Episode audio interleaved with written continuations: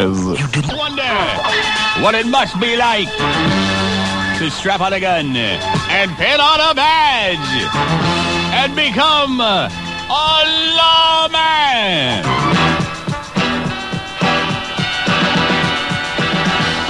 Well, the captain calls you into his office and says we're assigning the new squad cars today.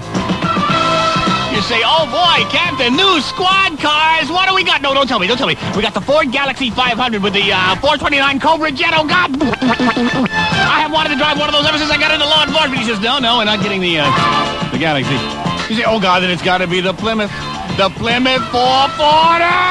Oh, God! Uh, you practically need a gravity suit to drive that baby. When you hang into those turns, there's not a maggot that's going to outrun me in 15 counties. Uh, I mean, I'm ready to nail him and jail him. I'm ready to derail him and impale him. I, he says, will you calm down? We're not getting the Ford Galaxie 500 or the Plymouth 440. And you think, my God, well, then what are we getting? Uh, oh, I know what it is. Oh, not as hot as the Plymouth or the Ford, but the Impala 350. A good standard, reliable. Who has to go 0 to 60 in two seconds anyway? We can take five and a half. BFT, they still ain't going to outrun Motorola, right? he says, nope. We're assigning you brand new diesel Volvos. Diesel Volvos, you're thinking to yourself,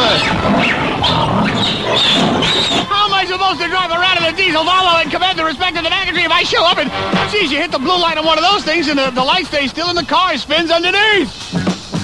Sure enough, you can't fight City Hall, you get behind the wheel of your Volvo and you try the siren out to see if that baby has proper authority. Imagine your shock and horror when you find out the siren sounds like this.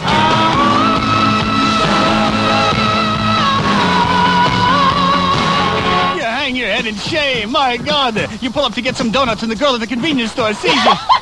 And she just laughs derisively. Derisively. Some maggot coming out of there with a six-pack says, look at the lawman in the Volvo. Hey, catch me, come! And he blasts off so you hop behind the wheel of that Volvo and slowly that diesel kicks in. Well, finally you catch up to him because there's traffic at an intersection. He says, hey, lawman, shouldn't rely on them imports. You say, well, some of them imports are pretty good. For example, uh, like this import from Israel.